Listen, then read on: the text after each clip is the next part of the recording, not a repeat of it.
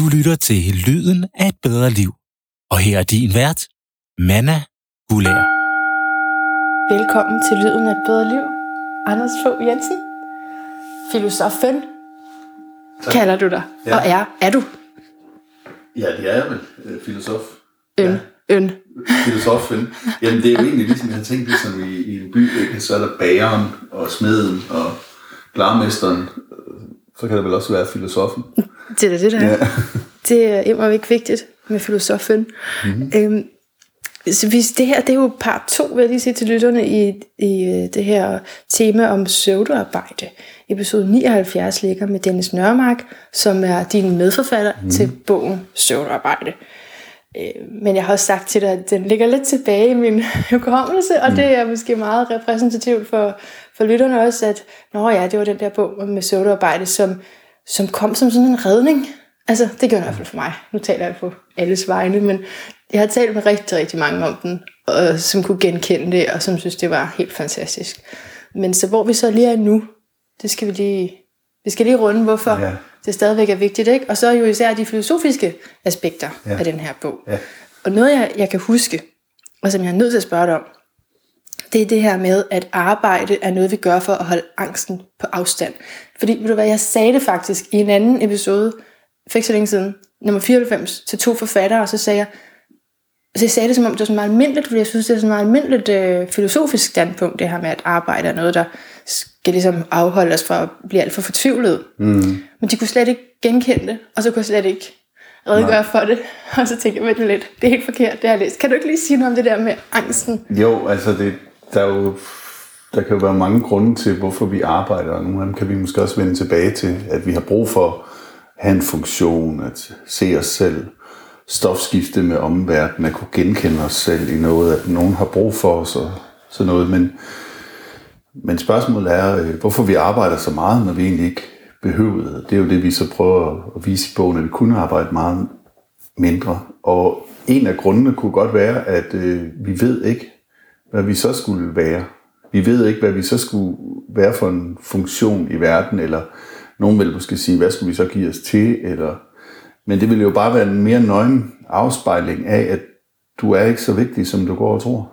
Øh, du kan godt synes, at hvis du får, øh, skåret til en masse møder og får flere ansatte under dig, og, øh, så, så, øh, så er du vigtig i verden. Men jeg tror bare, at vi, vi skubber sådan en, en øh, ja, i 70'erne vil man sige, en falsk bevidsthed mm. altså, øh, foran os, som, øh, som i virkeligheden vil afsløre, at øh, vi er ikke så galt vigtige. Øh, og jeg synes, nu er jeg jo lidt ude og holde foredrag om det her, og det, det er tit folk, de siger, jamen, det er jo en kæmpe krise at gå på, gå på pension, men efter noget tid, så kan jeg jo godt se, at det jeg brugt tiden på ikke var særlig vigtigt. Det er så sent, som jeg var i, i Stavanger her øh, den anden dag, og selv der var der også en, der, der sagde det, at han, han indrømmede det, men det, det tror jeg kan forklare lidt, hvorfor, hvorfor klamrer vi os så meget til arbejdet. Det er fordi, hvis vi rev det væk, så ville vi ikke vide, hvad vi skulle gøre af os selv. Og øhm, en af de øh, tidlige øh, teoretikere, som vi nævner i bogen, John Maynard Keynes, som har betydet rigtig meget for udviklingen af den øh, vestlige velfærdsstat, han siger i en tale i 1930, at det vi må lære, det er, hvad han kalder the art of life itself. Altså kunsten at leve livet, uden at deponere hele sin identitet i arbejdet. Og det er måske det, vi har gjort lidt for meget. Mm. Øhm, Så på den måde er det ikke selve det at arbejde meget, men det er at, at identificere sig med ja, det, man laver. ja, så er det klart, at så vil man øh, klamre sig, fordi ellers så føles det jo, som om man bliver udryddet. Altså hvis man... Øh, Overtaget. Ja, ja. ja. Øhm, så når der for eksempel kommer automatisering af arbejdet, så vil man finde på noget nyt, man skal for at, i stedet for bare at holde mere fri. Fordi så føler man sig stadigvæk vigtig. Okay, men det du siger der, det taler meget sådan ind i en karriere-tankegang, ikke? Hvis man ligesom har sit basic forsørgelsesgrundlag ikke? på plads, og så Ja. kan man ellers arbejde derfra ekstra, Ja. ja. excess. Ja, Men, men hvad så hvis, altså, men altså fordi arbejde, det er jo også udvikling. af, Ja. af, din, af hvem du er. Ja. Og altså, der er slet ikke øh, noget i vejen med at arbejde. Altså, øh, det, det, vi har bare levet længe med sådan en skældning mellem, at det arbejde, der bliver betalt for, det er vigtigt, og det, der ikke bliver betalt for, såsom at lave mad og passe sine børn, og mm. øh, måske også lave noget frivilligt arbejde, det er ikke så vigtigt. Ja. Øhm, og det vi prøver at gerne introducere, det er, at vi skal skelne et andet sted, nemlig mellem, hvad, hvad er egentlig pseudo, og hvad er virkelig. Og det kan sagtens være, at der er noget masse, og der er masser af virkelig arbejde, som der ikke bliver betalt for. Der er også masser af arbejde, der bliver betalt for, som er pseudo, som man sagtens kunne undvære, som ligesom bare genererer sig selv. Altså lidt ligesom, for eksempel, når man håndterer tingene i jura, så ge- genererer det bare mere jura. Mm. Når man går, øh, synes, at det er så vigtigt at kommunikere i virksomheden, så genererer det bare flere arbejdspladser med kommunikation, og endnu mere kommunikation, og flere mails, og sådan. Så tingene har sådan en, eller de forskellige domæner har sådan en særlig overlevelsesevne, som gør, at de sådan hele tiden producerer mere efterspørgsel efter sig selv. Vi kan også tage ledelseskurser. Det er også, øh, hvad kan man sige, tragisk på den måde, at du tænker, jeg kan ikke, ja, jeg, ledelseskurser, det må være svar på, at jeg ikke kan finde ud af at tage beslutninger eller sådan noget. Så tager man på ledelseskursus, og så får man øh, noget at vide, og så genererer det bare behov for flere ledelseskurser. På den måde så er tingene tragiske i den forstand, at de kan, de kan aldrig afslutte sig selv. Ligesom du kunne sige, at psykologerne ville jo egentlig gerne ophæve deres egen, egen arbejde. Ikke? Det kunne jo se sådan ud, at hvis de øh, fik folk til at have det bedre, mm. så ville de være unødvendige. Mm. Men det sjove er, jo mere vi går til psykolog, jo mere producerer det et behov efter psykologer. Men det er jo også, fordi man får nogle indsigter om sig selv, og så tænker, Ja. jeg vil have det endnu bedre. Ja, hvad er svaret på det? Det er mere, ja. mere psykolog. Øhm, Ja. Og det er ikke fordi, jeg tænker, det er nødvendigvis en strategisk plan, men, men i stedet for at, i stedet for at ligesom have en overordnet fornuftsbetragtning omkring, er det her virkelig nødvendigt? Mm. Skal vi virkelig have det her nye brand, eller skal vi virkelig mm. have, have den her ekstra feature i vores kommunikationsafdeling? Så, mm. Øh, Ja. så, så er der ligesom en rationalitet. Jamen, det ville være fornuftigt. Vi ville undgå misforståelser, hvis vi kommunikerede lidt mere. Og sådan. Så der er sådan en rationalitet, som hele tiden... Der er gode grunde, men det er bare ikke særlig fornuftigt. Nej, Øhm, ja. Men fordi at alle køber ind på det, så, Ja. man, så er det blevet sådan, man er nødt til at begå. Så nu, når du siger det med brand, så kommer jeg til at tænke på som iværksætter, øj, hvor er der mange ting, man skal følge og Mhm. gøre på en bestemt måde. Men også bare fordi, det er sådan, Ja. vi har vedtaget, at at man er nødt til at navigere sig igennem det. Og nu du sagde ledelseskursus, ikke? Ja. Det kan godt være, det er lidt uden for nummer det her, men jeg har en veninde, som er, er pædagog, og hun har så lige fået børn og sådan noget, eller hun har været væk fra arbejdsmarkedet nogle år, fordi hun fik de her børn. Og nu øh, er hun på vej tilbage ind, og nu sidder hun og søger job. Men så har hun været til en jobsamtale, hvor de sagde, men du har jo et lederkursus. Og fordi det tog hun, mens hun havde de der børn. ja. Og det synes de, vil du så, har du så tænkt dig at blive leder? Fordi så kan du ikke være pædagog. Så skulle hun sidde sådan og forsvare, mm. at hun ikke ville være leder. Ja. Altså overuddannelse er også sådan, altså, Ja. det kan blive et problem overhovedet at- få et job, Ja, ja, hvis man har for mange kompetencer. ja, ja. Og det tror jeg nu også er en, er en væsentlig øh, generator af mere arbejde, at vi er mange, der er overuddannede, som egentlig mange af de funktioner, og nu taler jeg ikke lige om pædagogfunktion, men mange, mange funktioner på kontorer, de kunne jo varetages af folk med en studentereksamen, der så lærte arbejdet, fordi de steder, vi lærer arbejdet, det er egentlig på arbejdet. Øhm, så vi behøver slet ikke fem års øh, uddannelse Nej. for at varetage de der ting. Øhm, men det gør selvfølgelig, at hvis vi så har læst litteratur eller kommunikation eller et eller andet, jamen så vil vi da også have, at øh, vi skal lave noget om narrativer i organisationen, fordi at, øh, ellers så savner vi vores litteraturfag. Eller, mm. sådan, på den måde så bliver der genereret en masse sådan fluffy, sådan luftagtige ting, som vi egentlig sagtens skulle undvære, og så betale meget mindre for varerne. Øhm, jeg tænker også på, at jeg, var, jeg har lige været til sådan en, jeg er blevet højskoleforstander, Ja, du er. Ja, det er fantastisk. Øhm, men så har jeg lige været til sådan et forstandermøde, og det, der undrer mig, det er, der bliver brugt så mange penge på kommunikation. Altså, vi, vi sidder 68 højskoler rundt omkring i landet, og bruger alle mindst en halv medarbejder på at kommunikere. Og det er jo ikke vores kerneledelse. Vores kerneledelse, det er at lave, lave gode mennesker. Øh, Ja. øh, det er øh, samvær, undervisning. Det er jo ikke, det er, ikke, det er ikke kommunikation og reklame, men fordi vi så skal konkurrere med hinanden, Ja. Så bruger vi alle sammen en halv medarbejder på det. Sagde du det så? Sagde Ja. du, det der, det er pseudoarbejde. Øh, ja, det sagde nu sådan noget lignende, ja. den formulering. Ja. Ja. Øhm, så Ja, men det er nemlig meget sjovt, vi har den her samtale nu, hvor du lige har fået et nyt job, eller det er ikke så længe siden. Ja. Og sådan de sidste artikler, jeg sådan lige har kunne finde fra, der er også noget med, hvorfor Vestjylland er helt fantastisk. ja, øhm, men hvad, hvad er det egentlig, der gør? Eller er det her sådan... Er det søvnarbejde? Nej, Ellers, det, du laver nu? Øhm, altså, det er så, hvis du ser det ud fra, hvad, hvad kommer der ud af et produkt, eller sådan, så kan man selvfølgelig godt sige, at det er bare flødeskum, vi har ikke brug for højskole, vi har ikke brug for dannelse, øh, men det er jo, for mange, for mange mennesker er det jo meget mere øh, udviklende end, øh, altså hvis vi skal have et godt samfund i fremtiden, så er det vigtigt, at vi får nogle unge mennesker, der øh, kan finde ud af at indgå i relationer med hinanden, og kan leve med hinanden, som de er. Altså, øh, fordi det, der sker, når man går på en højskole, det er, at make-up'en krakelerer efter nogle uger. Man kan ikke blive ved med at fremstå, sådan, som man gør på Instagram. Eller sådan. Nej. Man bliver, lige pludselig så begynder folk jo at komme i, i noget andet tøj, og uden så meget makeup og, og det, det, at vi ser hinanden fra den side, og Ja. Vi er også ligesom, det er ikke ligesom i storbyen, der er ligesom en afgrænset pulje af mennesker, som vi må gøre med. Det er dem, vi har det her halvår.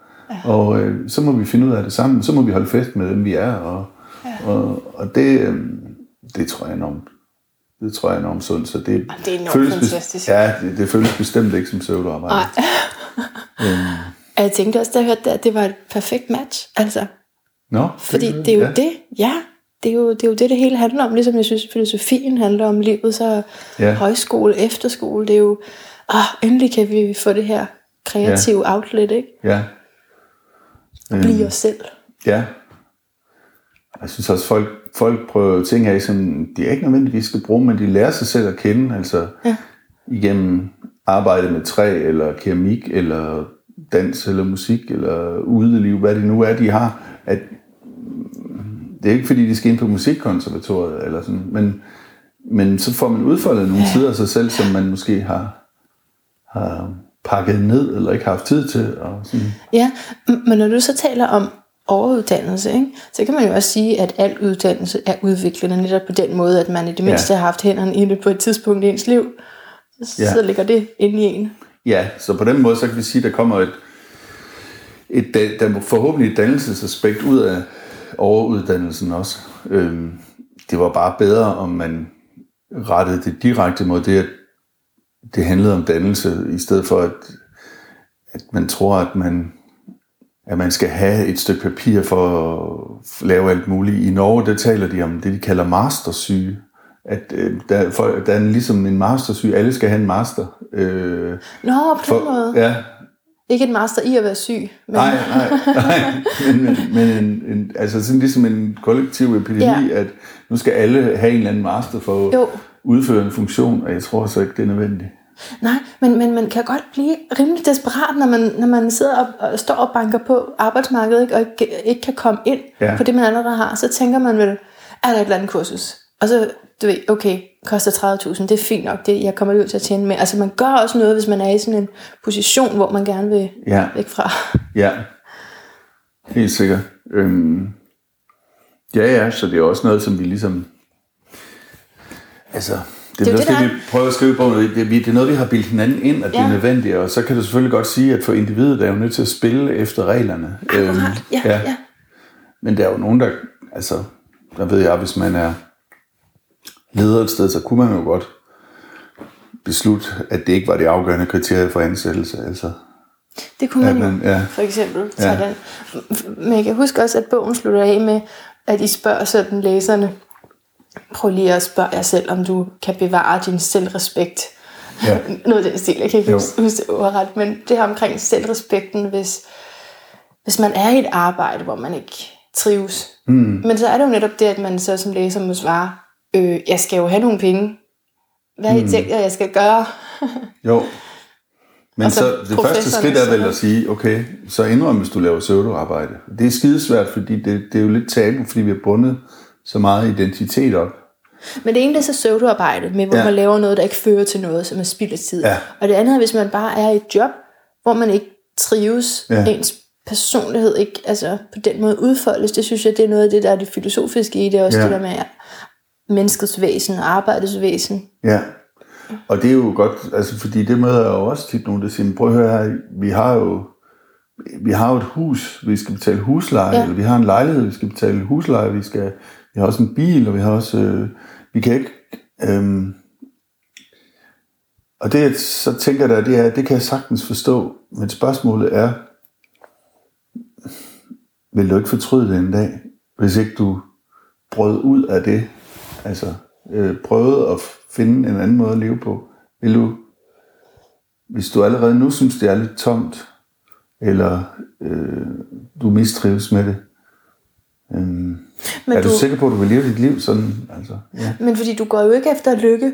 Nu refererer jeg også til en artikel, som tror jeg er forholdsvis nylig. Fordi Ja. for du, du synes jo, at tilfredshed ja, er fint nok. Ja, altså jeg tror jo faktisk, at, øh, at man bliver mere ulykkelig af at jagte lykken så meget, ja. Og at øh, lykken måske ikke samtidig opstår som sådan en lille biprodukt af tilfredsheden, at, Ja. at det at gå så meget efter, og det, det kan man måske også sige om, om arbejdet, altså skal det ligefrem gøre dig lykkelig? Ja. Det, det er godt nok et stort krav at stille til et, Oh. et, et job. Altså. Så det er vel okay, at det giver penge, bare det ikke er meningsløst. Ja. Altså, det er okay at gøre sit arbejde for... Det tænker jeg, der, jeg tænker der også, der er mange håndværkere for eksempel, der hellere vil gå derhjemme, eller arbejde noget mindre, men deres arbejde giver jo sådan set god nok mening. Der er ja. Nogen, der har brug for at få skiftet nogle vandrør, eller et eller andet. Altså, øhm, så det er mere det der med, jeg tror, hvis man ikke kan genkende sig selv i sit arbejde. Man står og viser en eller anden PowerPoint-præsentation, som man dybest set synes er Ja. nonsens. Så, så øhm, spørgsmålet er, om man ikke sådan langsomt udhuler sin selvrespekt. Og selvom man får en god løn. Mm. Altså, Jo, det tror jeg. Og så er det det med, om arbejdet er til for mennesket, ja. eller mennesket er til for at være virksom. ja, og det er jo sådan... Det er jo heller ikke et forsvar for passivitet, men det er et forsvar for aktiviteter, du kan genkende dig selv i, eller aktiviteter, der, hvor du hjælper andre og føler glæde ved det, eller altså, så vi vil, ikke, vi vil ikke bare gerne have, at folk skal sidde på sofaen, eller hjemme på sofaen og ligge. Jeg tror bare, at det er klart, at det store forbrug af tv-serier, det kommer af, at vi også arbejder så meget. Altså, vi, vi overgår ingenting. Jeg tror, hvis vi havde en, øh, 3-4 timers arbejde om dagen, for eksempel, så vil vi også, øh, så vil det også frigøre noget andet kreativitet, en lyst til at, at gå mere på opdagelse i nogle ting, om det så er bøger eller natur, eller øh, lave mad på en anden måde, eller ja. jeg, tror, jeg tror, det vil frigøre meget. Men øh, det vi kom fra, det var, at, at, at det er en tradition fra Hegel og Marx, at øh, menneskets væsen er at bearbejde sin omverden. Og øh, det, sådan noget formuleret, at man yderliggør sit indre, og man inderliggør det ydre. Det vil sige, når man, med et simpelt eksempel, hvis man laver en, øh, herovre i keramikværkstedet, laver en, en kop af ler, så, så kommer der noget ud af ens, øh, det man havde tænkt, man yeah. ville lave. Det bliver jo måske ikke helt præcis, som man ville lave, men der er alligevel noget, den har jeg lavet, den kan jeg genkende mig selv i, og Ja. samtidig så får man lidt keramikhænder af at stå i stofskifte med, med leret. Og den der, den der vekselproces, tror jeg er helt væsentlig, og den må vi ikke tage fra mennesket. Øhm, og det, som Marx så pegede på, det var, at fabriksarbejdet gjorde, at øh, det lige pludselig bare stod der og ikke kunne genkende sig selv i de produkter, det lavede, plus at de forsvandt fra mennesket.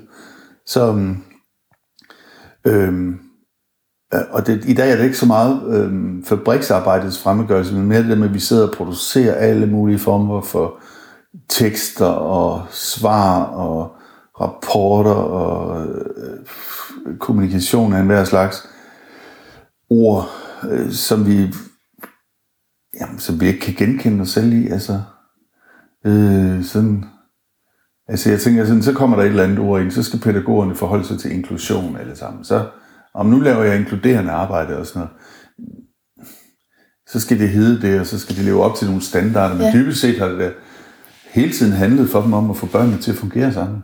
Øh, men det får sådan en masse udtryk, som vi ikke mm. har, kan hæfte erfaringer op på.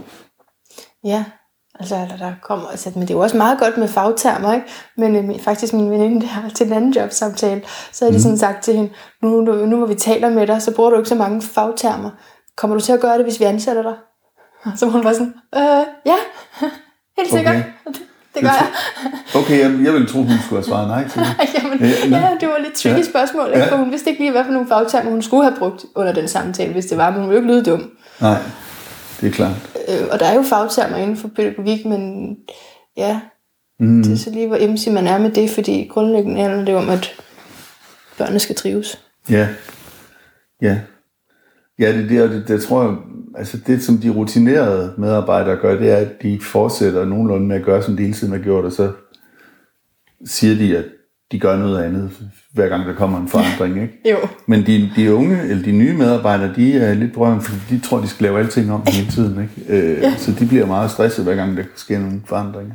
Ja, hvad er det, I vil have? Ja, ja, hvad er det, I vil have? Nu er det ikke nok, vi innoverer, nu skal vi også disrupte. Vi skal finde, opfinde det hele fra bunden af. Ja. Øhm, og det, det tror jeg, det er mange, der er trætte af. Det, det spil for galleriet, som man render og, og foregiver. Fuldstændig. Men man er jo underlagt et ja. system. Ja. Som jeg skriver i bogen. Ikke? Jo. Selve det at skulle arbejde, om man så er inden for pædagogverden eller nogle af alle de her andre brancher, så er man ligesom underlagt et system. Ja det burde sådan set være med til at gøre os angste. nu yeah. taler om, at arbejdet egentlig er at holde angsten på afstand. Yeah. Men det er også ret frygtsomt mm. at tænke, jeg skal spille det her spil. Eller, og yeah. det er ikke fordi, man behøver at føle sig sådan fuldstændig, fordi der er sikkert også mange, som godt kan trives i deres identi- altså arbejdsidentitet. Så det er ikke nødvendigvis, at man føler det sådan helt fjernt for en, men stadigvæk, ikke? Du, er, du, altså, du kan ikke helt sige, hvad du vil. Mm. Du kan ikke skrive på Facebook helt, hvad du vil. Nej, nej. ikke public i hvert fald. Nej. så så hvad, den her begrænsning, altså er det egentlig ikke også angst? Det er jo okay, hvad skal man sige, men mindre man er sådan helt øh, flipper-anarkist eller sådan noget, så må man jo sige, at man altid indgår i nogle begrænsende forhold. For eksempel, jeg skal være et sted, hvis jeg skal udføre mit arbejde. Jeg skal komme til et tidspunkt, eller jeg skal øh, være i de her de relationer, og nogle af dem har jeg ikke selv valgt, fordi det er mine kolleger. Men, men jeg tror, det, det, øh, det frygtelige ligger i, i det der med, at, at vi er kommet væk fra kernefunktionen. Altså, mm. at pædagogen ikke bare skal hen og passe børn, men også skal hen og sige de rigtige ting, mm. og øh, poste ting og skrive til forældrene, så det skal også lige være kommunikationsmedarbejder samtidig. Mm. Øh, at vi skal kommer kerneydelsen og den bearbejdelse, hvor man kan genkende sig selv i, den kommer til at fylde mindre og mindre, og alt det udenom lange møder, hvor der ikke bliver informeret eller besluttet noget, øh, som måske kan have en social funktion, men det kunne lige så godt have at stå og ryge en cigaret sammen, eller, eller, eller man kunne, kunne tage lidt tidligere fri og til ned og spille billigere sammen, eller et eller andet. Altså, øh, jeg forstår godt, at, at møderne også har en social funktion for folk, men de, de de iklæder sig bare en vigtighed, som jeg ikke altid tror, de har. Er det, er det Vestjyllands Højskole, er det en røgfri arbejdsplads? Øh, nej, det er det ikke, men det er mig, der har besluttet, at det er det. Kan du, kan du beslutte det? Ja. Ej, hvilket ja, mandat. Men, Hold op. Men det, øh, det, det deler virkelig vandene. Om man, man må ryge eller ikke ryge. Ja. Og, og øhm, altså, også fordi, at der er flere, der ryger, når de tager fra, end end når de kommer, så kan man sige, vil det så ikke sige, at de har fået et mere usundt liv af at være her? Jo, rent biologisk, kemisk betragtet jo, men det kunne også være, at det vi ser, det er, at de har et mere afslappet forhold til livet. Og vi mm. får, vi får jo, hvad skal man sige, den her præstationsgeneration ind, som er vant til at skulle øh, vurderes og præsteres hele tiden. Og måske er det bare et af flere tegn på, at de tager nogle ting lidt mere afslappet, og så kan de vel forhåbentlig komme af med deres øh, rygning senere hen. Altså, det, men det, det har jeg, jeg besluttet. Jeg synes ikke, jeg synes ikke øh, på så mange måder, der går vi ind i at acceptere folk, som de er. Og hvis folk så øh, vil ryge, så mener jeg også, at vi må acceptere det. Men man kan godt være en del af fællesskabet uden. Ja, sagtens. Ja. Altså, og vi er heller ikke mere gammeldags, end at vi kun ryger udenfor. Nej, okay. Nej, trods alt. Men det er en væsentlig del. Altså faktisk, hvis du skal hen og have fat i nogen, øh, folk, som er, øh, som er lige er sådan, man ikke rigtig ved, hvor godt de har det og sådan noget. Så er det faktisk tit der lige, øh, når folk står og ryger, man kan komme i snak med dem og lige høre sådan. Sådan helt, der er de helt rolige. Ja, eller sådan, så er der lige sådan et moment, hvor, ja. hvor man lige kan komme ind til dem. Ja. Ah. Så det, hvis man afskaffede det, så ville det også. Nå, interessant. Ja. Der kan man, det kan man ikke lige, hvis man sidder og spiser guldrødder. Det er ikke... Jamen, så er det sådan en større flok og sådan noget. Ja, ja, ja. Sådan, ja, så, ja. så det der, der lige står to der og ryger, så kan man lige gå hen til barylerne og snakke med dem om, ja, hvad... De er mere tilnærmelige. Jeg kan faktisk godt huske det fra min efterskolestid, det der rygerskur der. Ja. Der kunne man lettere komme i kontakt med folk. Ja. ja. Men det var også når man kom til at hoste rimelig meget af, som ikke ryger, ja. jeg sige. Ja. Altså, ja, men det er jo, nu det var jeg fanget bare lige, fordi jeg sidder i en skolebestyrelse, og vi har lige siddet og gennemgået princippet for røgfri skole, som er lovbestemt. Ja. Altså, oppefra, ikke? at det skal okay. laves på alle danske folkeskoler. Ja. Røgfri skole. Så egentlig har det hele tiden været sådan, at man ikke som, altså, som lærer, tror jeg det, altså, der må man ikke ryge sådan inden for en vis matrikel, ikke? Men, mm. men nu er det sådan helt, nu er det sådan skåret ud i pap, også for eleverne, og hvad man skal gøre, hvis man så ser en elev, der ryger og sådan noget. Ja, okay, ja. ja. Jeg synes, det er jo, jamen det er jo, der er jo ingen, der kan være i tvivl om, at rygning er skadelig, men det spørgsmål er, om vores forhold til sundhed også er lidt skadelig. Eller sådan, ja, det er det. Øh, jamen, det er sådan ikke bliver lidt for puritansk, og sådan, så skal det føres oppefra og ned, og ja. Der er i hvert fald mange ord også, ikke? Jo. Og runder af det der, der så ja. skal gennemses, om det nu står rigtigt og så videre. Det ja. nemmeste er vel at indføre normer igennem en kultur. Men hvordan får man så lige den mest hensigtsmæssige kultur? Vil du, eller, vil du ikke ja. i det? Jo, men det tænker vi da også meget på her, at det er, at det for eksempel ikke er en præstationskultur, men en relationskultur. Ja. At vi prøver virkelig at, at præge folk igennem nærvær. Det er også derfor, at de fleste af os bor her. Øhm, mm, så hvordan, hvordan indfører man, det gør man vel lidt nedefra. Altså, øh, og det er jo rigtigt nok, at så er vi et dårligt eksempel, når vi står og ryger. Øh, mm, men vi er også... Øh, vi er også eksempel på mennesker i sin kompleksitet med sin både pæne og grimme sider. Ja. Ja, men jeg skal ikke sige noget, fordi det er så nemt som ikke at sige, puha. Men altså, hvad hvis det var chokoladen lige pludselig? Så ville jeg være på den, ikke? Chokoladeforbud. Ja, ja. ja. Ej, det kommer vel ikke sådan lige. Det, hvad, hvad bliver det næste? Ja. Kød. Kød. ja. Ja. Mm. Ved du hvad, jeg har faktisk tænkt på noget med kød, jeg vil spørge dig til, ja. fordi mm, når, vi har, når, når der er et meningsløst stykke arbejde, vi bliver sat til at gøre, ikke, så for at stadigvæk at, at gennemføre det, så er der noget, vi ignorerer. Vil du ikke sige det? Så er der noget, vi ligesom fornægter. Ja. Øh, og, og så tænker jeg, det er måske det samme, når man godt kan se, hvad veganerne siger, og vegetarerne siger, men stadigvæk spiser sit kød, fordi jeg kan simpelthen ikke overskue at tage stilling til det. Nej. Men der tror jeg, at det er... Altså, vi skal ikke overvurdere vores egen selvgennemsigtighed, eller vores egen, hvor, hvor rationelle eller fornuftige vi er.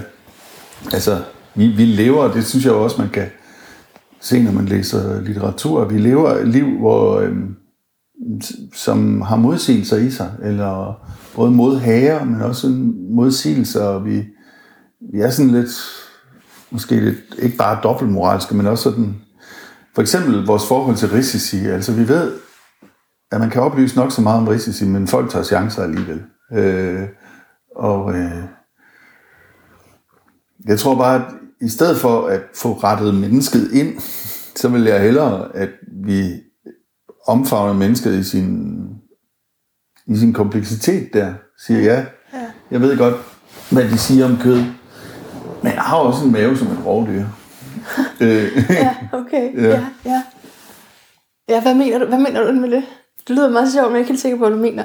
Han vil en Ja, men jeg mener, at øh, det vil i hvert fald kræve, at, og det er muligt, at det godt kunne lade sig gøre, men det vil kræve, at jeg fornægtede rovdyret i mig selv. Ah, At øh, jeg at, skal vi sige, har en natur, der spiser kød. Og den kan man selvfølgelig, vi kan jo godt sige, at det menneskelige også er at sætte sig ud over sin natur og sådan noget. Men øh, det vil i hvert fald kræve, at jeg modarbejdede noget, som jeg er meget glad for i mit liv. Øh, og øh, ja, ja, der tror jeg bare, at vi har nogle, vi har mange øh, næsten modsigelser at slås med som mennesker, som Øh, som vi er nødt til at komme overens med. Ja, altså jeg tror, det er derfor, vi... Ja, i stedet for at få dem rettet fuldstændig ud, jeg tror, det er derfor, vi godt holder af øh, karakterer i film og i, i litteratur og sådan noget, fordi de viser os menneskeheden på den der øh, kringlede og krogede måde, som det, som det i virkeligheden er. Ja, altså det er jo nemmere for sådan en filmkarakter at blive meget populær, end hvis det var et virkeligt menneske. så ville det ikke nødvendigvis gå så godt. Nej, men også man ser jo, hvad folk de... Altså, ja, vi gemmer alle sammen noget Ja. for hinanden. Vi gemmer ja. alle sammen noget for os selv. Og ja. det er en del af det at være menneske. Hvad vil du sige, at angst er? Hvis vi siger, at, at i hvert fald en del af, hvorfor vi arbejder, det er for at holde angsten på afstand. Ja. Hvad er så den der angst for noget? Øhm, jamen altså, sådan de, de der filosofiske beskrivelser, som jeg ikke altid er så meget for, men de kan måske godt bruges her. Altså Kierkegaard siger jo, at, øh, at frygten, frygten, den har en genstand. Man er bange for bjørne, eller man er bange for øh, noget, noget konkret. Øh, man er bange for at blive syg, eller et eller andet. Mens angsten, at det er det, at man er holdt ud i intet at man ser, at tilværelsens grund øh, kunne være, det kunne være fuldstændig anderledes. Så det har meget at gøre med sådan, at man er faktisk bange for muligheden. Altså, når man er angst, så er man bange for, i hvert fald i den der kirkegårdske ja. betydning, at man er bange for det, at, at tilværelsen fuldstændig åbner sig og viser sig at kunne være fuldstændig anderledes. Så man, øh, en af de bedste midler mod den angst, det er travlhed. For hvis man ligesom kan vende tilbage til kalenderen, så kommer der noget nødvendighed ind, ikke? Eller bankkontoen, eller ja. om, hvad har vi råd til, hvad skal vi, hvor travlt har vi, hvad, øh, vi skal jo også det og det. Nå, okay, fint nok, så fortsætter jeg det her liv. Men i angsten, der melder det sig, at jeg kan leve anderledes. Og derfor siger Kierkegaard, at angsten er nok en ubehagelig følelse, men det er en gave, at mennesket kan mærke eller kan blive angst, fordi det gør, at det kan i, i modsætning til, hvad vi formoder dyret kan, at det kan bryde op fra sin øh, verden og leve på en anden måde. Så i virkeligheden er angsten også sådan en konfrontation med dine grundvilkår. Og det, det tror jeg, at, at hvis, vi, hvis vi taler der, at vi, vi arbejder øh, for at holde angsten på afstand, så det får også, øh, øh altså, men du, du øh, altså jeg har oplevet nogle gange for eksempel, jeg har sagt et job op, uden at have et andet job. Ja, Det Hvordan skabte, det? Jamen, det skabte øh, uro blandt Ja. de andre medarbejdere, fordi man viser, at man kan gøre noget, som, som fordi øh, alle vil jo sige, nej, men det, jeg kan jo ikke sige op til godt nok røvsyg arbejdsplads det her, men jeg kan jo ikke sige op, fordi Jeg har ikke noget så, andet. Nej, jeg har ikke noget andet. Så er der en, der siger op uden at have noget andet. Så viser man, at det er en mulighed. Ligesom det kan skabe uro nogle steder, hvis et par bliver skilt, mm. Så viser de, gud, vi kan faktisk godt leve fra hinanden. Eller øh, på et tidspunkt, der mistede jeg mit job, og så øh, jeg havde ikke råd til at sidde i min lejlighed, så opmagasinerede alle mine ting, og så rejste jeg til Buenos Aires, og var der i tre måneder. Okay. Og det kan også være en provokation for folk, ikke? Fordi man jo ligesom siger, at det, det er faktisk muligt. Og de siger, nej, hvor fedt. Så, hvorfor gør du så ikke det samme, hvis du synes, det er fedt? Altså, det, det kan du jo også. Nej, men jeg har jo også en... Jamen, du er da ikke mere bundet, end jeg var. Eller sådan. Øhm, så jeg tror, at det der, at nogen kan nogle gange fremkalde angst Ja. ja. ved at vise, at noget er muligt, som vi helst ikke vil have være muligt. Eller som forstyrrer vores Jeg synes bare så tit, at når jeg har gjort det der, så har det vist sig at være decideret dumt at gøre. Mm. Altså man kan jo Ja. også gøre det uden vidderligt, at der er nogen redningsplanke, Ja. ja. der er ikke noget under der. Og så er man så nødt til at komme kravlende tilbage. Eller, Ja. Ja, og det er rigtigt. De kan, og plus man kan jo også blive, man kan blive ødelagt af det. Altså, ja, øh, ja, det er enormt svimlende, ikke? Og, Jo. og selv ikke at have det grundlag der, så, fordi jeg siger tit sådan, at jeg lever ikke kun af- af brød, men også af ånd, ikke? Eller, Ja. og, og det er jo rigtigt, men man har også brug for at spise og Ja. sove et sted. Ja. Sådan. og man kunne jo risikere at fyre alle sine penge af på et eller andet, og så, hvad så? Altså, men Men din pointe er, at der er muligheder. ja, og det er det, der gør folk angste, og så vil de gerne sige, nej, nej, nej, nej, det kan vi jo ikke, eller vi skal da have vækst, eller vi skal da, Ja. øhm, vi skal da have masser af arbejde, men det er jo det er fordi, det vil også kræve altså, at komme ud af pseudoarbejdet og, og omsætte det til fritid eller til tid til andre aktiviteter. Det vil kræve noget tid at vende sig til, tror jeg. Jeg tror ikke bare lige sådan, ej, hvor dejligt. Altså, det er jo dejligt at have ferie i en uge eller to eller fem, men det, det kræver noget for folk, hvis de skulle arbejde væsentligt mindre. Og, men det, det, jeg synes, der er så fuldstændig mærkeligt, det er, at alle jeg kender, deres knappeste ressource er faktisk tid. Altså, er faktisk mere, end de mangler penge, eller plads, eller øh, relationer. Nogle mangler selvfølgelig relationer og føler sig ensomme. Eller, men tid er det, alle snakker, alle snakker om, de har travlt, og alle øh, snakker om, de mangler tid. Så synes jeg bare, det er underligt, at man ikke omsætter de øh, øh, forbedringer, altså altså aflastninger, vi har for eksempel i teknologien, til at få mere tid. Altså vi bruger, vi bruger teknologien helt åndssvagt. Vi, vi indløser, siden øh, Første Verdenskrig, der har vi indløst alle, alle forbedringer i mere komfort. Ja, så, så vi har sagt, at vi skal arbejde lige meget, men nu har vi så bare højere løn, eller mere komfort, eller blødere biler og alt muligt. Hvorfor, hvorfor indløser vi det ikke i tid, hvis tid er vores knappeste ressource? Mm. Det synes jeg er mærkeligt. Så for eksempel læger, kommer jeg bare til at tænke på, som Ja. nogen, hvor man ligesom accepterer, ja okay, hvis hun er læge, så er hun altså også virkelig, virkelig travlt. Ja, Så kunne man i stedet for altså, købe hende fri via en eller anden teknologi, der kunne gøre noget for hende, eller mindre dokumentationsarbejde.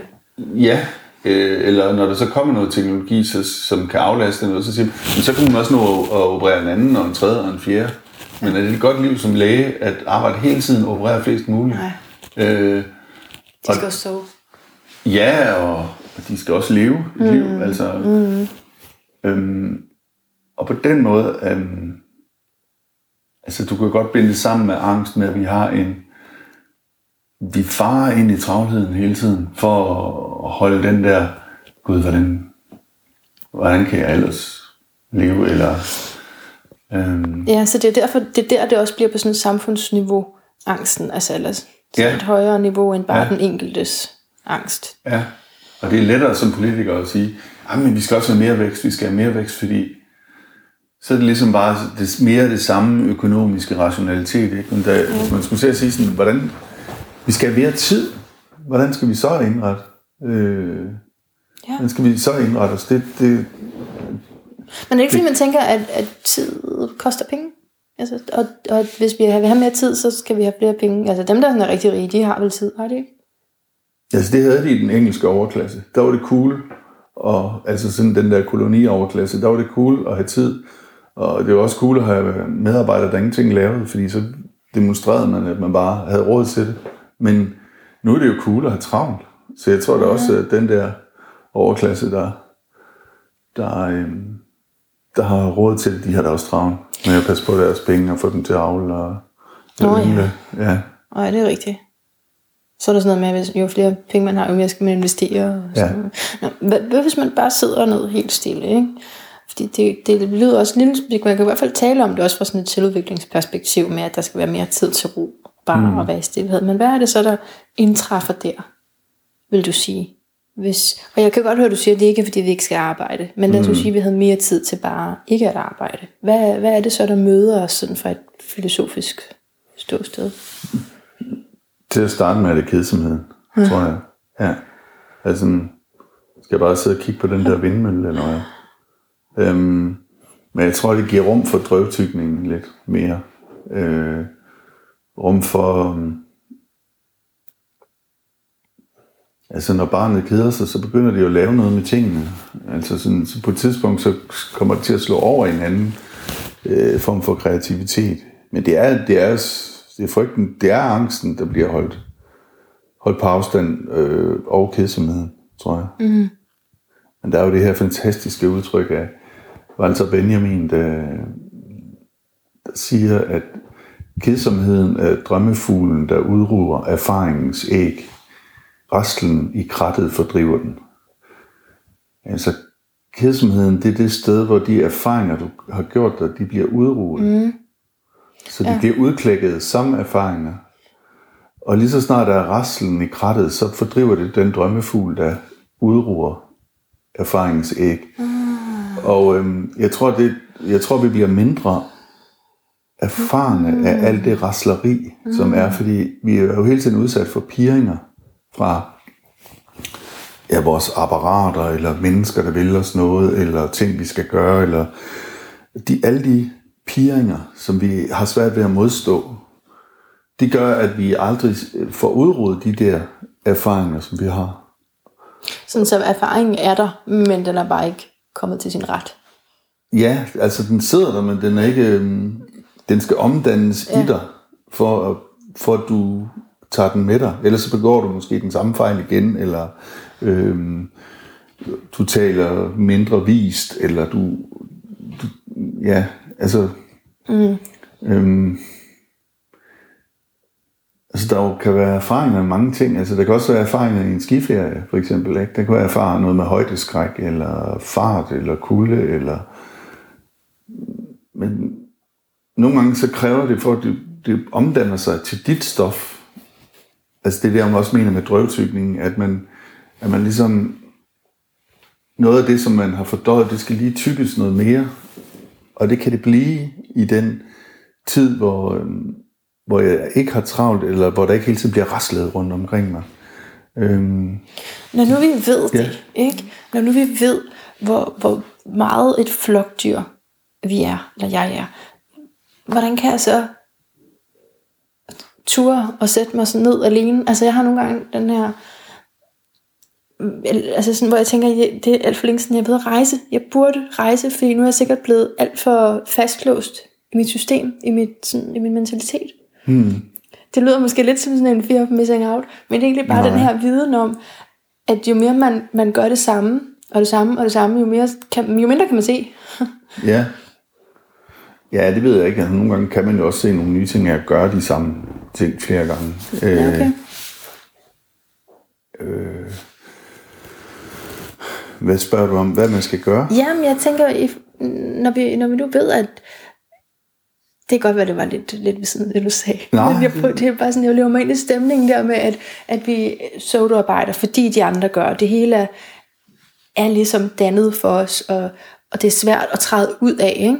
Mm. Øh, men, men så er der jo frygten for, at det de andre gør, stadigvæk er rigtigst. Altså, de andre rejser meget. Måske. Mm. Og, og, sådan, og jeg, jeg har også brug for den der udvikling i mit liv. Mm. Ja.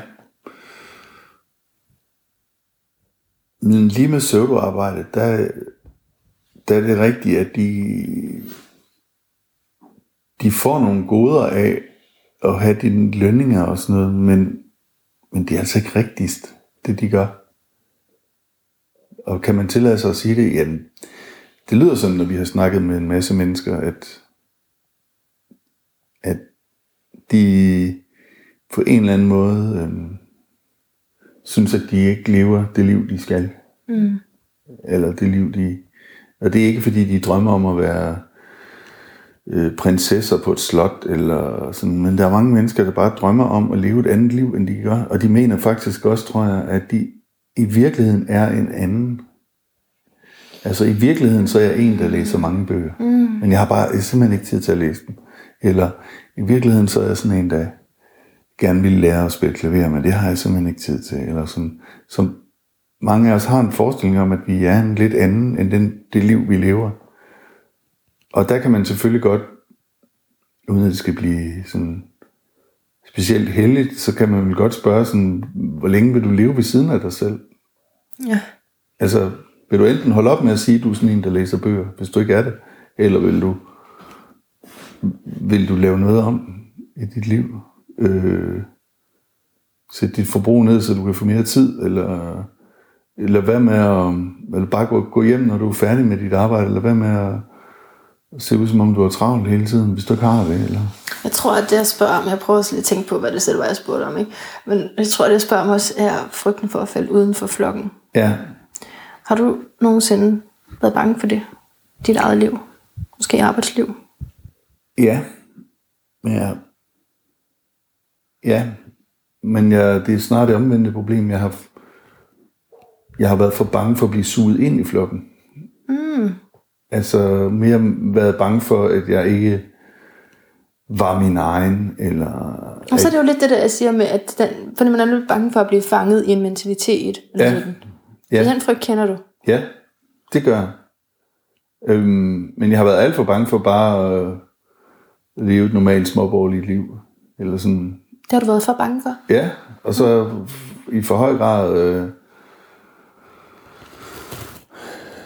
tror jeg, kæmpet med at prøve at få ting for, til at fungere, som egentlig var for meget op ad bakke. Fordi øh, normaliteten havde dog en, en vej, den ligesom kunne køre.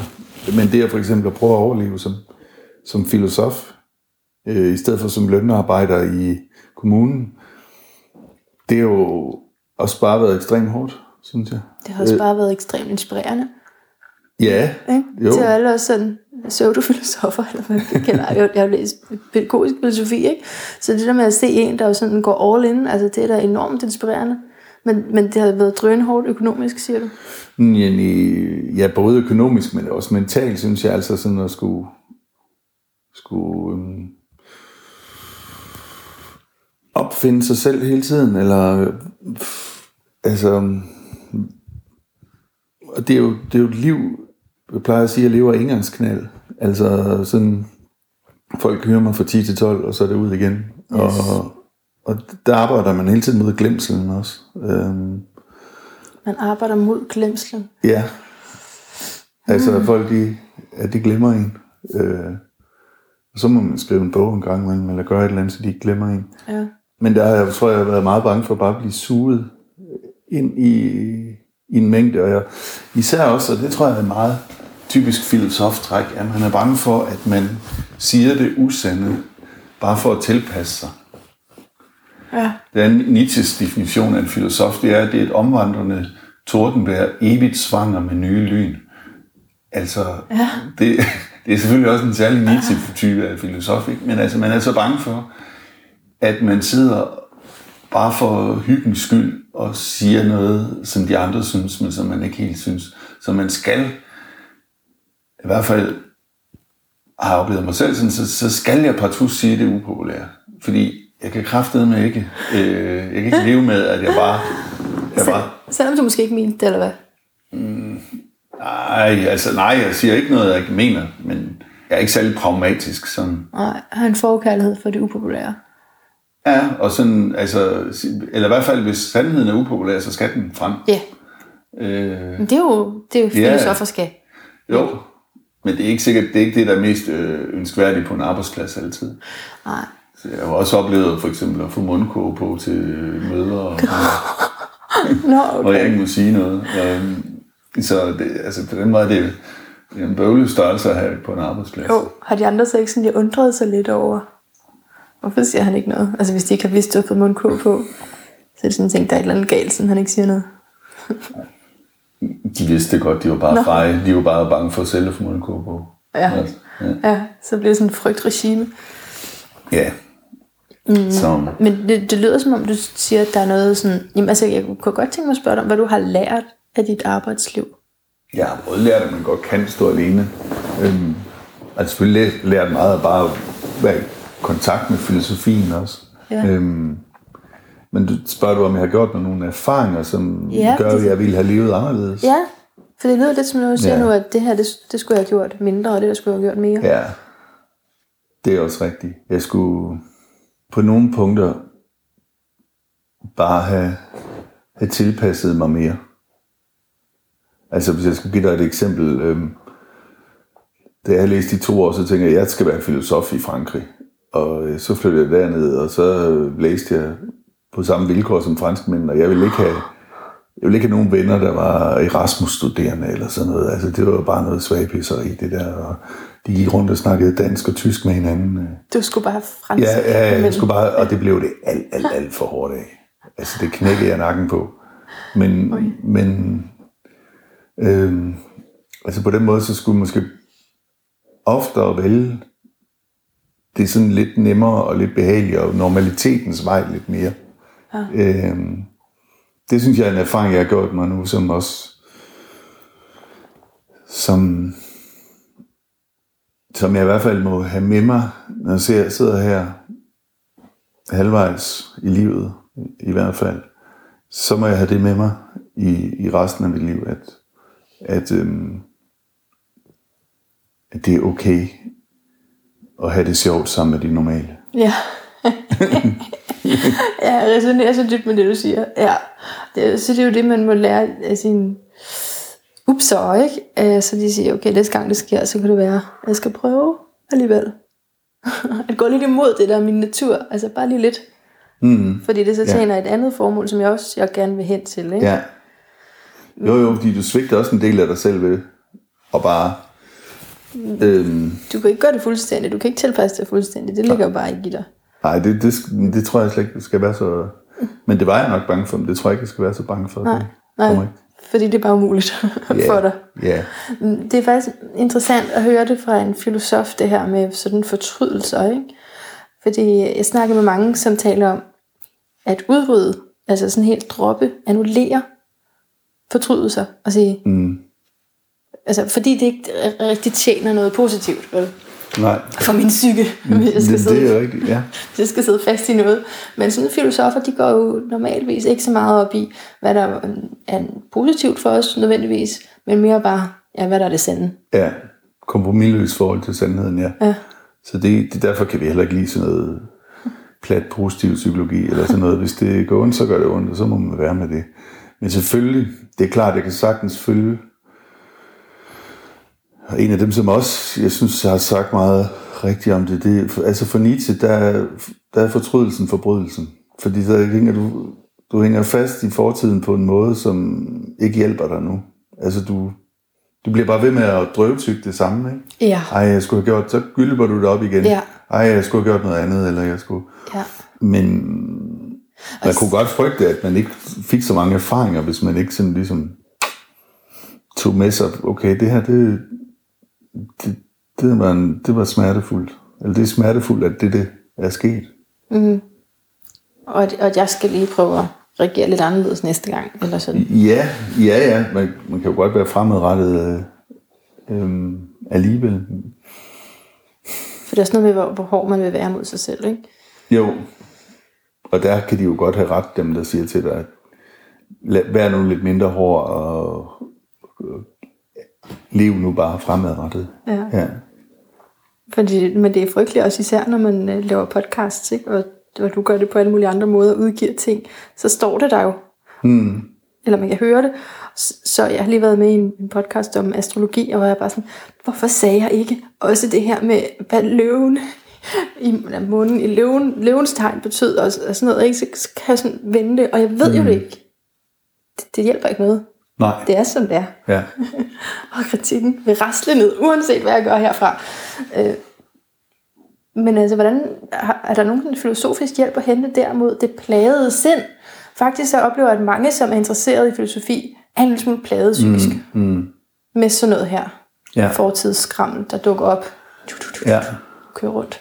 Ja, det tror jeg også, at der er noget... Øhm, altså, man må, have, man må have en sten i skoen for at kunne beskæftige sig med filosofi. Altså sådan at forstå, at verden, verden er ikke et regnestykke, der bare går op uden en rest. Der er altid en rest tilbage, som, som ikke kan forklares, eller som bliver ved med at sådan øh, være gådefuld, eller...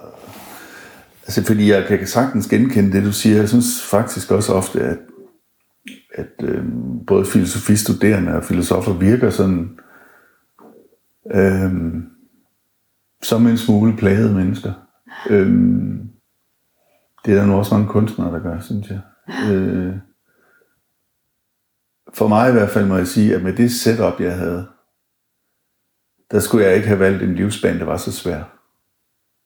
Altså, men jeg ville ikke høre på mine forældre, når de sagde, hvad fanden, du skal da ikke læse. Det er jo, hvorfor skal du læse filosofi? Jeg hørte bare på studievejlederen, som sagde der i 90'erne, at du skal, du skal vælge det, du har lyst til. Ja. Det er det, du bliver god til. Ja. Øh, så det fulgte jeg. Ja. Og, øhm, og så kom verden ud, så kom jeg ud på den anden side, og så ville man overhovedet ikke bruge humanister til noget som helst. Nej. Øhm, og så følte mig en lille smule snydt, sådan, eller måske havde jeg også bare været lidt dum. Måske havde min farmor faktisk en pointe. Altså, jeg kunne jeg bare læse psykologi eller noget andet i Ja. stedet for, som, Men der læner sig lidt op af. ja, som, som der, så, så er der jobs i den anden ende at søge. Ja, ja, præcis. Øhm, og så måtte jeg jo, jeg ville jo, nu havde jeg læst filosofi, så ville jeg skulle leve med filosofi, og så måtte jeg jo gå min egen vej, og den, eller ligesom træde den selv næsten, øh, Ja. synes jeg. Med alle de ting, jeg nu stod på skuldrene af, men, men øhm, altså der, der, der tror jeg, der skal man være stærkere, end jeg er, for at gøre. Og omvendt, så kunne man måske ikke have et andet indre setup end dig, for måske at forstå og formidle filosofien i den dybde, du har gjort. Nej, det, altså, det, det kan godt være, jeg tror tit, at der, der, der kommer noget godt ud af, der kommer også noget svært, men der kommer også noget godt ud af at komme fra sådan nogle kår, med en mor, der er sekretær, og en far, der er kreaturhandler og har 7. klasse, og overhovedet ikke siden 5. klasse at kunne følge med i, hvad man lavede. øhm, fordi, jo, fordi den har, det, det gør jo, at man, man får en kærlighed for metaforen, som både er, at, du- at tingene skal udtrykke, at, kan udtrykkes i sådan næsten kropsnære ting, samtidig med, at de kan være abstrakte. Så det, der bliver sådan en, en spænding der, som, øhm, som så er den force, man kan få med. Ikke? Mellem den abstrakte tænkning og det kropslige. Ja, altså, og det, det nu blev jeg meget tidligt optaget af metaforerne. Jeg tror her på afstand af, hvorfor, hvorfor blev jeg så... Jamen, det var selvfølgelig fordi, at sprogbilleder er sjove, men det var også fordi, at, at metaforen kunne rumme både det allermest konkrete og det allermest abstrakte i en form. Sådan. Og den står og diger, at øh, det er jo ikke rigtigt, at vinden er genstridig. Men det er alligevel rigtigt. Eller sådan, det, der er noget, man siger, man siger det sande og det falske på samme tid. Det, det synes jeg er spændende. Ja, for den kan føles genstridig for Ja. mig, når jeg skal Ja. den her vej. Ja, så den er, det er helt kropsligt, ikke? Ja. Og på samme måde kan noget menneskeligt, noget der overgår menneskelivet, være genstridigt, men det er ikke sikkert, det er. Hvad er det, jeg prøver at sige? Jeg prøver bare at sige, at, at, øhm, at omkring formidling, tror jeg bare, om samtidig, altså det er ikke, det er ikke godt at komme fra et meget lavt uddannet hjem, hvis man gerne vil gøre en karriere på universitetet. Men det kan være godt i formidlingsmæssig sammenhæng. Ah, okay, ja. Ja. Men fornemmelsen for eksempel af pseudoarbejde, den, kan man også, den har man måske også bedre, hvis man kommer fra nogle kår. Altså, man er ikke, man synes ikke bare af sig selv, at, at, øh, at konsulenteriet eller juristeriet, det er da det mest selvfølgelige i verden. Man har sådan en vis skepsis overfor, Ja. er der ikke nogen, der laver noget, der er lidt mærkeligt her? Så, så i virkeligheden, det er demaskere pseudoarbejdet er vel også en, det er jo en gammel filosofisk disciplin lige siden Platon, ja. at man kunne at skelne det, der er virkeligt, fra det, der tager sig virkeligt ud, men er uvirkeligt. Ja. Siden Platons ulignelse, for eksempel. Så, så på den måde er det jo en gammel filosofisk disciplin, men det er også en, jeg tror også, øhm, altså man, at man som en lidt bunderøvsagtig provinsbeboer har en, en, en skepsis, som man kan bruge i, i mødet med øh, øh, hele den spejlsal, som jeg synes, øh, hvor det moderne arbejdsmarked er. Altså en spejlsal, hvor noget bliver efterspurgt, og nogen gør det, og nogen har travlt, og nogen leverer, og nogen får penge, og, og, men det er egentlig ikke rigtig vigtigt. Der tror jeg, at der er noget også af den, at man ikke bare tager tingene for gode varer. Ja. Når man kommer fra et helt andet øh, univers selv. Ja, ja og i og filosofien ligger der er en understregning af karakteren også, ikke? Altså, sådan, altså netop som du siger med dannelsen. Mm. Og hvis det er noget, som, som er meningsløst, så er der måske en modstand mod det. Ja, ja. Fordi ja, i filosofien vil man ligesom gerne ind til det edle og sande og vigtige. Ja, præcis. Så, så filosofien hjælper også en. med- Det, det er jo der, hvor den... Altså det er der, hvor man bliver det, den upassende i stuen, ikke? Fordi man, man ligesom bare siger det, man må sige, fordi det her, det er der noget gøjl, er det ikke det? Du har også en vandbærtræk over dig. Det kan vi lige tage bagefter med din, med din stjernetegn. Jeg kan gå helt amok, ja, men jeg går helt amok i horoskoper, så det, Ja. det, det, er derfor, jeg kan ikke lade være med at tænke over det. Ja, fordi det, det er sådan den der originalitet, og man kan ikke lade være med at gå sin egen vej. Der er ikke noget at gøre. Altså, det er Nej. ikke sikkert, at du er der stjernetegn, men det kan være, at det ligger i Ja. nogle andre ting i dit horoskop. Okay. En vandbærer. Ja, eller vandmand. Nå, vandmand. Ja, Ja. ja det er det samme. ja. Aquarius. Ja. Nå, men øh, det skal vi ikke ind på nu. Nu skal vi egentlig bare høre øh, din lyd af et bedre liv, hvis du har sådan en. Fordi øh, der er jo gået en hel time i det fantastiske filosofiske selskab allerede. Lyden af et bedre liv. Ja, har du en? Hvordan lyder den? Så herude, der blæser det jo meget. Øhm, der er lyden jo mere vinden og havet, og så kan man spørge, hvad fanden er det ikke bare noget naturromantik? For mig tror jeg, at det bliver et meget bedre liv af at flytte ud på en højskole, fordi der er mennesker, der, øhm, der vil noget ægte eller noget rigtigt. Altså, de vil, de er her for at blive på sider af sig selv af, for at være sammen med andre på en glædesfuld måde, men vi har jo også, altså, jeg ser jo nærmest ikke en mobiltelefon herude. Den ligger op på værelset, når vi har den aldrig med i timerne, eller under maden, eller noget som helst. Det er fantastisk. Ja, Må jeg lige sige noget til det? Du have Ja. faktisk været på en, en retræte en gang, ikke? Hvor at retrætelederen, altså, vi skulle hele tiden fotograferes, og jeg var bare sådan, jamen jeg har brug for en uge uden makeup. Ja. ikke også? Ja. Og, men vi skulle hele tiden have taget billeder, så jeg synes, det er bare meget unikt, at der findes et sted, hvor det ikke handler om at fortælle, hvad man er i gang med at lave. Ja. Ja, man er ikke i gang med at fortælle omverdenen, og på den måde, så skal det også lidt være en lukket anstalt, hvis man kan sige det sådan lidt. Ja. øh, overført. Altså, vi har hinanden her, og det er dem, vi må gøre med, og, og øhm, vi skal ikke kommunikere til hele verden hele tiden, hvad vi laver. Øhm, ja, så lyden, lyden af et bedre liv for mig er nok, øh, det lyder lidt af højskole. Ja. Øh, og øh, og øh, der er selvfølgelig også mange mennesker, kan man sige. Men det er jo alligevel det er de samme mennesker, som går igen hele tiden. Og så kommer der nogle nye på et tidspunkt. Mm. Men ja, Ja, men noget dybt ind i hinanden, eller sådan ind til Ja. hinanden. Ja. og så kan højskolen også nogle af de ting, jeg selv har fornægtet i mit liv. Altså, øh, her er man jo, arbejder man meget mere med håndens og fodens dannelse, eller hvad man skal sige. Og så står jeg sammen med nogle andre, og selvfølgelig også for, for lidt, mere, lidt mere ånd, men jeg havde, synes, der meget, jeg har svigtet kroppen, musikken, øh, det jeg kunne noget med mine hænder. Øh, så det er en måde at prøve at langsomt at omfavne den del af, af tilværelsen på os. Nu har jeg lige taget faktisk noget krondyr op. Jeg har fået et halvt krondyr, sådan, øh, som er blevet skudt her, øh, og parteret. Og nu skal jeg til at prøve at forholde mig til, hvordan pokker gør jeg det? Hvad er det for et stykke, det her? Hvordan laver man det? Og, hvad, og det minder mig faktisk om, at nu, min far var kreaturhandler, der fik vi også tit en halv ko. Øh, så der er også noget med de der stykker der. Altså det, det er, du kan på en måde godt se på det, at det er dyr.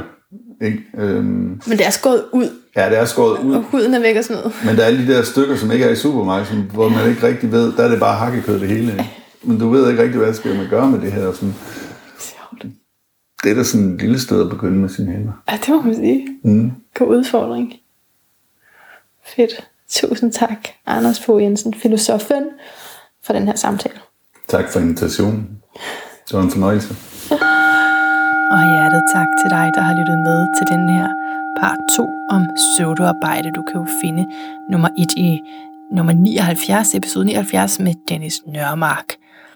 Og det her var altså øh, med filosofen, den filosofiske del af pseudoarbejde, og så var det også refleksioner over hans egen karriere. Altså, hvor perfekt er det lige designet, at jeg møder ham på et tidspunkt, hvor han selv har skiftet arbejde, og, og hvor vi får mulighed for at komme ind i de refleksioner om, hvad gør egentlig et godt arbejdsliv? Hvad er mulighederne? Ja, man kan, man kan tage nogle chancer, og hvad er så omvendt øh, ikke særlig muligt? Og nu kan man håbe på, at det bliver mere muligt senere. Altså jeg synes jo for eksempel det her med min veninde, der sidder til jobsamtaler og egentlig er virkelig, virkelig kvalificeret. Jeg håber ikke, det lød som om, at jeg ikke synes, pædagogiske fagtermer er vigtige, fordi det er de bestemt, så man har et, et sprog for det, man laver, og så man har en teori at vise tilbage til, når ens praksis skal forsvares. Det er enormt vigtigt. Men det ærgerlige er, hvis man netop ikke forstår, hvor meget erfaring altså på det konkrete arbejdssted vil give en. Altså, hvis jeg lige har været hos jer på jeres arbejdsplads i et par uger, så skal de der termer nok komme, du ved, ikke? Altså, øh, og, og det der jo sker, det er, at så bliver folk selvstændige. Så siger man, okay, for det første, jeg kan ikke få et job. For det andet, det er også helt svært at være på et job. Altså det kan også være mennesker i forskellige situationer, fordi det sker i en rækkefølge. Men så, så, så er det i hvert fald dilemmaerne, ikke? Altså at det både kan være svært at få, og det, man ved også, at man trives måske heller ikke med det der helt ordinære arbejde. Og så går det ordinære arbejdsmarked glip af kvalificerede mennesker, ambitiøse mennesker, mennesker, som er så klar til at tage fat, og som har så meget guld i sig. Det synes jeg er skammeligt. så øh, ja, ja, men i hvert fald, så, øh, så synes jeg, det var en fin samtale omkring øh, det, som man kan være skeptisk omkring, ligesom det, som jeg lige sagde her, og så jo også, jamen, hvad er så ens egen rolle i det? Hvor meget kan man egentlig gøre selv? Jeg ved det ikke. Jeg ved det ikke. Filosofien har jo ikke nogen svar. men, øh, men der er et begreb nu, der hedder pseudoarbejde, og det synes jeg, vi skal bruge hver gang vi laver et eller andet, der er spild af tid, men som vi måske føler, vi er nødt til for at få penge. Det er noget værd noget. Ja. Indtil vi høres ved igen, gentænk alt, måske især mængden af søvdearbejde.